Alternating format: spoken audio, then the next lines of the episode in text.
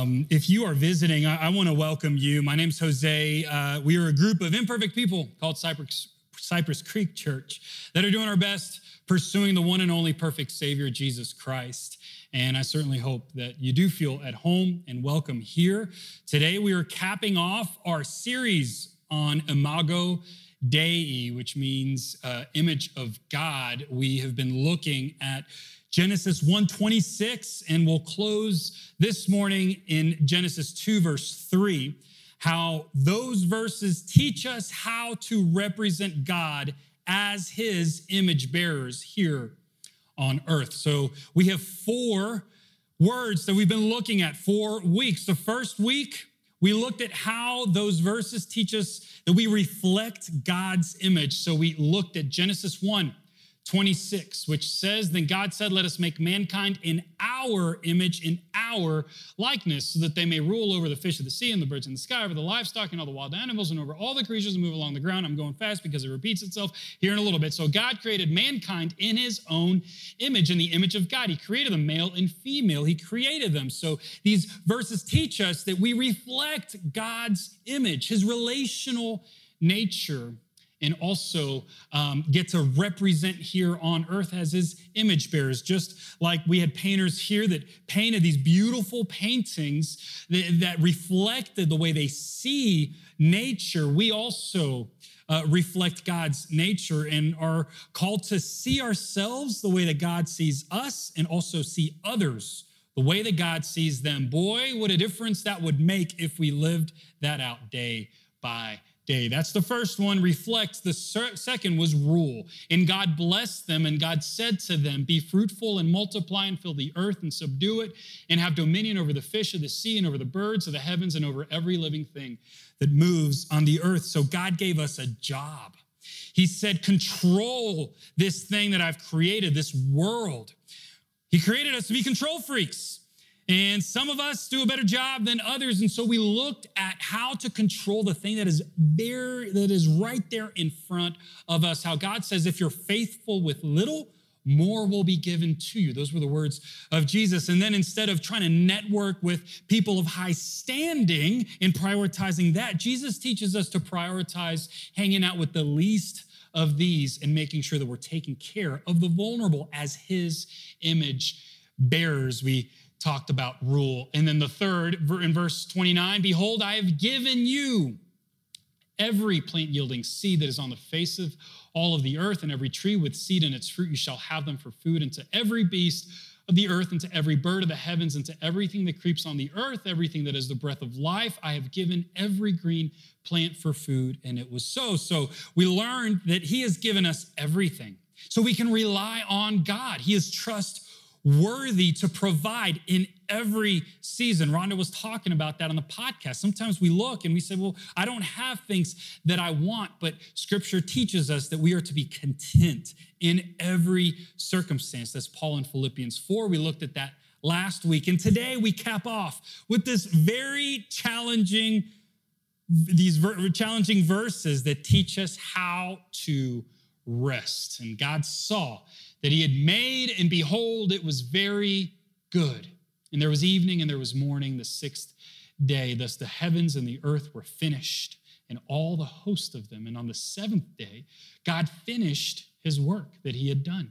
And he rested on the seventh day from all his work that he had done. A few more verses here. And so God blessed the seventh day and made it holy, because on it God rested from all his work that he had done in creation. Rest is how God caps off this first creation narrative. Right before uh, we read the narrative of Adam and Eve in the garden and, and the fall and all of that stuff, this is how he's teaching us we are to represent him on the earth as his imago Dei. And, and rest is interesting because we think rest is all of these things. I, I want to start by saying that we have a rest problem. We don't know how to rest. it doesn't come natural to us. I read a stat that says that 68% of people say that I'm tired. And I see that in conversations when I talk to uh, many. And, and, and the first thing that I get when I ask, How are you? What do we say? We say, I am tired. Talked to someone, a young parent, actually one that we dedicated, whose baby we dedicated last week, and she said, I'm sleepy, which I think is a great answer because there's a difference between sleepy and tired. And if you don't have uh, one of these infants, we really don't have a good excuse to be sleepy. Uh, binging Netflix is not a good excuse to be sleepy. We'll talk about that a little later. So we, we're tired. And we're tired because there's a lot of stuff going on in our world. We're consuming more information now than any other society in history. These phones that live in our pockets have the ability to, to, to get information that used to take us a, a trip to the library or a conversation with an expert. There are Not many of those around. Everyone now is an expert because they've read Wikipedia. And so all of this anxiety now rests on our shoulders, and we need to go back to the way that God teaches us to rest. As a society, we've created the weekend. Now, interestingly, the weekend comes from this narrative. It's a Judeo Christian principle. I did a little research of the history of the weekend, and it started here, like I said, the, the Israelites learned. It was one of the big 10, 10 commandments, Exodus 20. It's actually the longest commandment and the most specific commandment of the 10 to teach us the importance of uh, keeping the Sabbath. Sabbath is a Hebrew word that comes from sabbat, which means to stop. So that's what we're going to learn today how to stop and chill. we need to chill. Everybody say, I need to chill. And tell the person next to you, hey, you need to chill too. There you go. Now we're now, now we're getting practical. Now, don't get preachy though. Let, let me let me let me let me take care of that. So the weekend, we learned that the Israelites had this one day. They worked for six days. They didn't work for five and have two. No, they worked for six days. And then one day, one 24 hour period, starting around 6 or 7 p.m. on a Friday all the way through Saturday, 24 hours where they couldn't work. It's pretty intense. If you didn't work, then the punishment was death. It was that serious because God says that this is what it means to be imago Dei. That's how important rest is for our bodies and our relationship with God. So they started Sabbath from Friday to Saturday.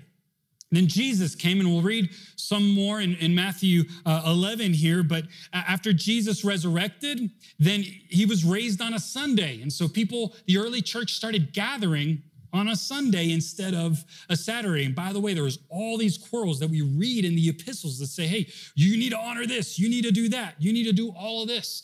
Uh, uh, but but that that didn't really solve the, the, the rest problem. So we started hanging out as a church, like we're doing right now, on Sunday in 321 AD. Constantine made Sunday the official day of rest for the entire Roman empire. And it wasn't until 1908 that a mill in New England decided to give their employees a two day weekend so that both their Jewish workers and everybody else could rest.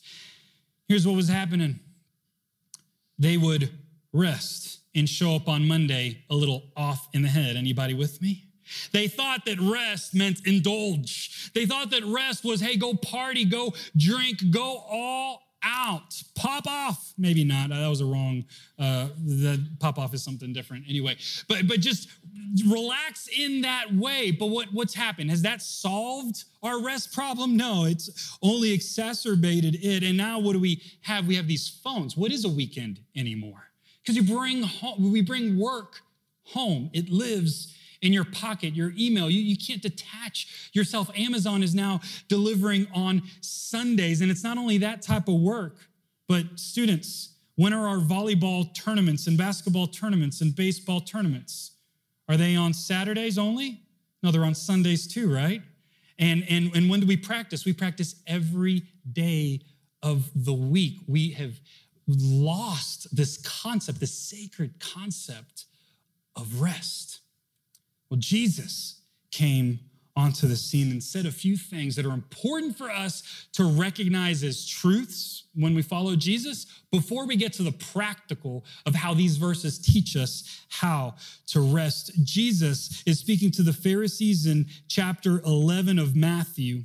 And he says this Come to me, all of you who are weary and carry a heavy burden, and I will give you rest. Take my yoke upon you and let me teach you, because I am humble and gentle in heart, and you will find rest for your souls. So Jesus is the source of rest for us, and we get him every day. In chapter 12, it's interesting he calls out two instances that have to do with Sabbath, these religious uh, things that, that, that, humans made. So you cannot do, you cannot do, you cannot do. And what Jesus is saying, hey, is if, if you're trying to find rest in any other thing, you've missed it because that's why I came. I came so that our uh, uh, burdens would be light and our yoke would be easy. He came to give us rest. When we lose ourselves in these do's and don'ts, we do exactly what he said in Mark 2:27 we shouldn't do. He says that Sabbath was made for man and not man for the Sabbath. So the Sabbath was created for our own well-being and to connect with God, as we'll see here in a little. No, not so that we can be slaves of the Sabbath and get caught in this list of do's and don'ts. And yet it's imperative that we as believers have some sort of Sabbath, some sort of day of rest. Here's what Eugene Peterson, who uh, wrote the paraphrase of the Bible, the, the message, he says that Sabbath is not primarily about us or how it even benefits us, it is about God and how God forms us. I don't see any way out of it if we are going to live appropriately in the creation we must keep the Sabbath. So, how do we do this? How do we keep the Sabbath? Well, like I've said a few times, I think this ancient text in the first and second chapter of Genesis shows us three ways of how we can do this. And by the way, let's not leave with a list of do's and don'ts because it's going to work differently for us, especially those with small parents. You're like, wait, what is rest? I'm not resting. What am I supposed to do? Abandon my child? Don't abandon your child, please. Don't. Uh, you may say, hey, uh, work is, is beating me down. I can't rest. I hope that these three things help us come up with some sort of personal way of keeping the Sabbath. Here's the first key. Let's read verses 31 of Genesis 1 and then the first verse of chapter 2. It says that, and God saw everything that he had made and behold, it was very good. And there was evening and there was morning the sixth day, thus the heavens and the earth were finished and all the host of them. I'm convinced that one of the biggest reasons why we're not good at resting is not what we do on that one day, it's what we don't do on the other six days. We don't work hard enough, or we're not satisfied. Some of us need to get off our bum, stop being slothful and lazy, which, by the way, scripture says is a sin, and we need to work hard at whatever we're doing, whether it's school, whether it's a job that you don't love, or whether it's your passion that right now you're taking for granted. We need to work our tails off and work at everything as if unto the Lord. Work hard so that at the end of the week we can say, Very good. When was the last time that you had a full work week and you thought, man, that was really good work? I had a very good week at work. My hope is that it was this last week. And if not, I wonder for you personally, what needs to change so that you personally could be satisfied? Maybe not please your boss or, or whatever, but clear expectations. You know what needs to get done, you do it. And then you say, hey, that's finished. I'm going to stop and be satisfied. Book of Ecclesiastes is one of my favorites in the Bible. Doesn't say a lot of light and positive things. It actually has a lot of deep philosophy and a lot of negative, realistic things, a perspective on life. And in chapter two, the author is speaking to the vanity that it is working all of your life towards something and then you die, and then someone else gets to take care of the thing that you worked your entire life for. Meaning you don't get to take your work to heaven or your riches or your stuff.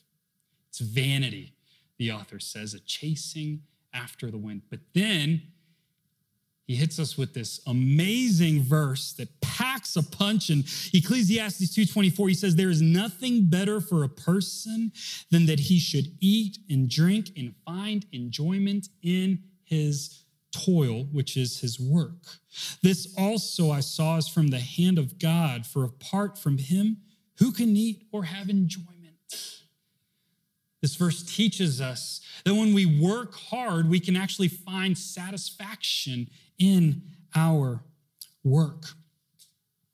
So that's the first thing. Hard work. Six days of hard work is key to know how, how to rest. Let's keep on reading in verse 2 of Genesis 1. It says that on the seventh day, God finished his work that he had done, and he rested on the seventh day from all his work that he had done. So finished, he's done. We read that one, two, twice. He's finished and done. So that's three times in one verse. Saying, Hey, I'm done. This, in my opinion, He's telling us whatever we are holding on to at work, whatever we're ruling over, whatever we are called to control vocationally, release it and relax. The definition of relax is to make or become less tense. Isn't that cool? When we, when we relax and, and, and we stop, what the word sabbat means, when we pr- uh, practice saying it's done and, and we stop, we're able to relax and take a deep breath.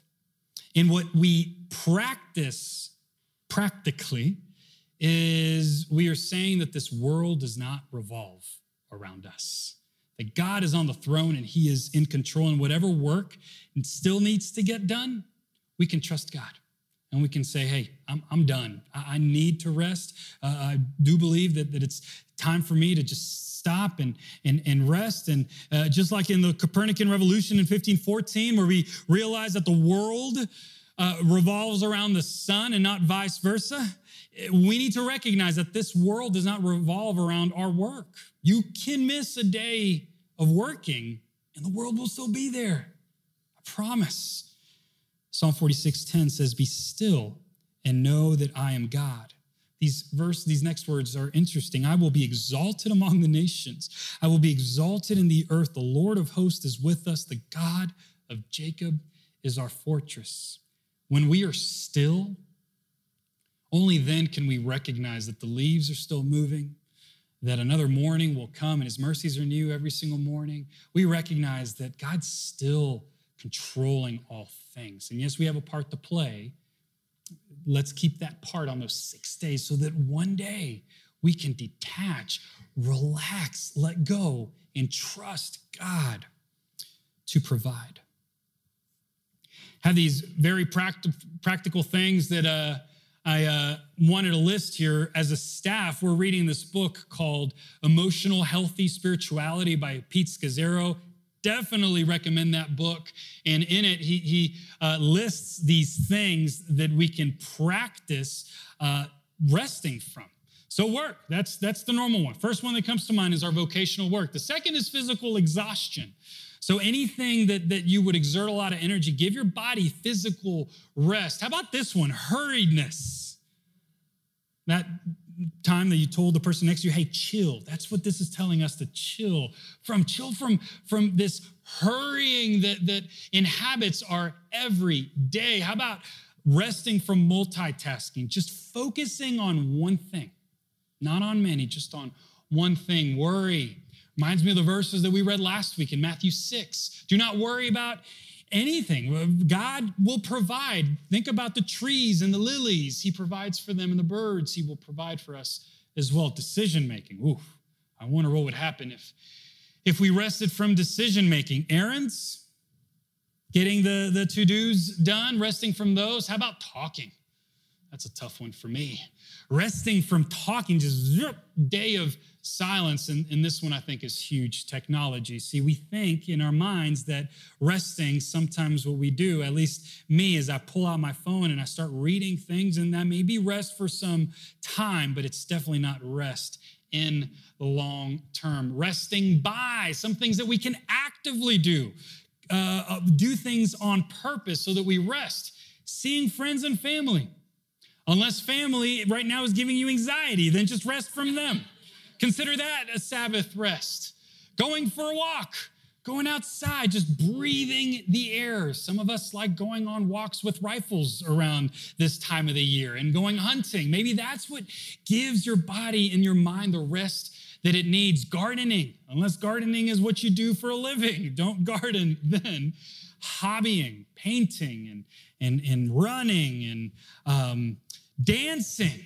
Do whatever makes you come alive and recharges you. Reading a book, sports, I love playing soccer with some of us in the room Sundays around seven. Very few are recharged by kicking a round ball down a green field and scoring a goal in a game and calling that fun. I get that. For me personally, that's what brings me delight. And I recharge and rest by, by playing. Now, another caveat there is we think, well, watching sports, you know, makes me rest. Well, you ever watch so much uh, either sport or Netflix or Amazon, whatever you watch, then you're like, man, I'm, I'm way drained. This was not rest. There's a limit, right? Uh, that, that is important to figure out. Taking a nap, yes, let's take naps. And then eating out. Again, just some practical things that we can rest from and rest by. What we're doing is we are surrendering to God and we're saying, God, you're, you're in control and I'm going to take some time and, and rest. I'm going to relax. It also slows us down. Here's a really cool concept. When you're running, if you're running a race, the slower your pace is, the farther you're actually able to run. So uh, I ran into someone yesterday that I had trained with uh, to, to run some marathons too long ago. She reminded me, that's been four or five years, Jose. I'm like, yeah, you're right. It's been a while since, since I've run as fast as you have. She went a, a step up. I stopped running. She kept on running. Now she's running these ultra marathons. JD, our crosstalk pastor, is a crazy person who's going to run one of these here soon. It's like 31 miles, 50 Ks that these crazy people are running. And, and here's what she told me she said that her recovery is faster from an ultra marathon than from an actual 26 miles. So she's running longer and she's able to recover faster because she's running slower and she's taking longer breaks. And I think that's the same in our in our uh, rhythm of life. When we take shorter breaks every week, when we rest one day a week, as Scripture commands us, we're able to go longer. There's a story about a guy with a wagon and a horse, actually, a group of people, they were Christians that were going from St. Louis all the way to Oregon. And they had a disagreement because uh, they were resting one day a week. That was in the fall. Winter was approaching, and half of them said, We got to speed up. We can't rest. We got no time to stop. We, we got to go. We got to make it there before winter comes because bad things are coming in the winter. And the other half says, No, we got to stay faithful. We got to stay true. And so they split up, and one crew stopped one day a week, and the other crew just went all the way. By the way, these are horses and people, and y'all know which ones got there first. It was the ones that rested. They rested and stopped and recharged one day a week, and they were able to go further. Key in the long run, not in the short run, but in the long run. So the second is we need to relax. Here's the third and last key to learning how to rest. Verse three. So God blessed the seventh day and made it holy because on it God rested from all his work that he had done in creation. We need to remember that this day is blessed and it is holy. So that's the third is we need to remember not only are we relaxing and stopping from our work, but we're also connecting vertically and, and, and we're remembering who blessed this day and who gave us this uh, uh, commandment to stop and work, uh, stop from work and rest. Deuteronomy 5 13, 15, uh, he talks about this fourth commandment. This is Moses in the Torah, right in the beginning uh, of, of our Bibles. And in verse 13 and 15, he writes, Six days you shall labor and do all your work, but the seventh day is a Sabbath to the Lord your God. On it you shall do, uh, you shall not do any work. You or your son or your daughter or your male servant or your female servant or your ox or your donkey or any of your livestock or the sojourner who's the immigrant who is within your gates, that your male servant and your female servant may rest as well as you. So he's saying on this day, you like work really, really hard on six days. This is a recap, uh, so that you can relax and rest one. But here's the key, verse 15.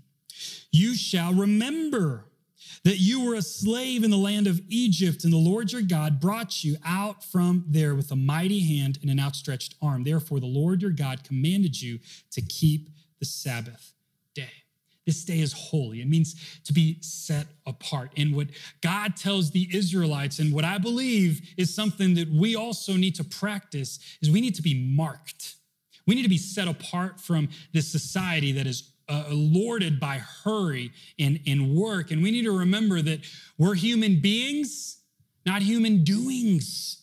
And we rest and recognize, Lord, I'm, I'm honoring you, and I'm also remembering that you made this day to be holy. And I'm remembering, just as the Israelites remembered that they were slaves in Egypt for 400 years, and then not by any good work of, of their own or, or strife, but it was by the hand and the arm, outstretched arm of the mighty God that they were brought from slavery into freedom. So are we, my friends. As those who look to Jesus, we have been freed from the slavery of sin. And we need to remember that. And God says, take a whole day to reminisce. Spend your mornings at church with the, with, with, with the gathering of believers, and then continue to think and, and worship the one who saved us from our sins. That's how we remember God. And, and for those of us that are having a hard time at work right now, we get to pray and say, Lord, I'm, I'm seeing uh, uh, all that you're doing, and God, I'm asking for direction because I, I don't know what's next. I don't know what my tomorrow brings, but I'm going to choose to rest in your presence. I'm going to choose to rest in your provision. And Lord, I'm asking you to direct my every step, and He is faithful. He is faithful to answer. Galatians 5 1 says that it is for freedom that Christ has set us free. Stand firm then and do not let yourselves be burdened again by a yoke of slavery. The context that Paul is speaking to in the, uh, to the church of Galatia is that it is this religion that we all get caught up on, this trying to be good enough, trying to please, to, to appease God and trying to convince us that, that we are good enough. And he says, no, no, no, surrender it and remember that freedom is why Jesus came to set us free from the yoke of slavery. And when we remember that, all of the other things fall by the wayside. When we remember that the King of Kings came down for us, his remnant here on earth. And not only do we remember that here, but we remember our reality that is to come, that we will be in a restful state, working, working in the new heaven and the new earth, but it won't be hard. It won't be hard. That's what scripture teaches us. We'll be able to work from a place of rest. Worship team, you can uh, come back. I want to quickly recap where we're at. So, on, our, on your way out, you will be able to get, oh man, I've lost mine. It's a little card that has how to represent God, and, and, and you'll see reflect on there. It reminds us that we ought to see ourselves the way that God sees us and see others the same. And, and then we're called to rule. So, whatever God's given us to, to, to rule over, let's do so faithfully, not forgetting those, the least of these that, that surround us, and, and then to rely on God to remember that He is the one who provides through highs and lows, and finally, that we get to rest in Him. Not only do we get to rest in Him one day, but we get to rest in who He is. And so that's how I want to close the series by resting together as a church family. Perhaps for you, that, that may mean standing up. For some, you remain seated the altar right here is open where you can come and kneel if you need to go pray with someone. But I want, what I want us to do is to say, Lord, you know all the stuff that I'm carrying. And this morning, we're going to practice coming to Him, Jesus, the one who carried all those burdens, said, Your sins are no more. And He says, Your yoke is easy and your burden is light. And so let's go to Him this morning and rest right here, right now. Pray with me.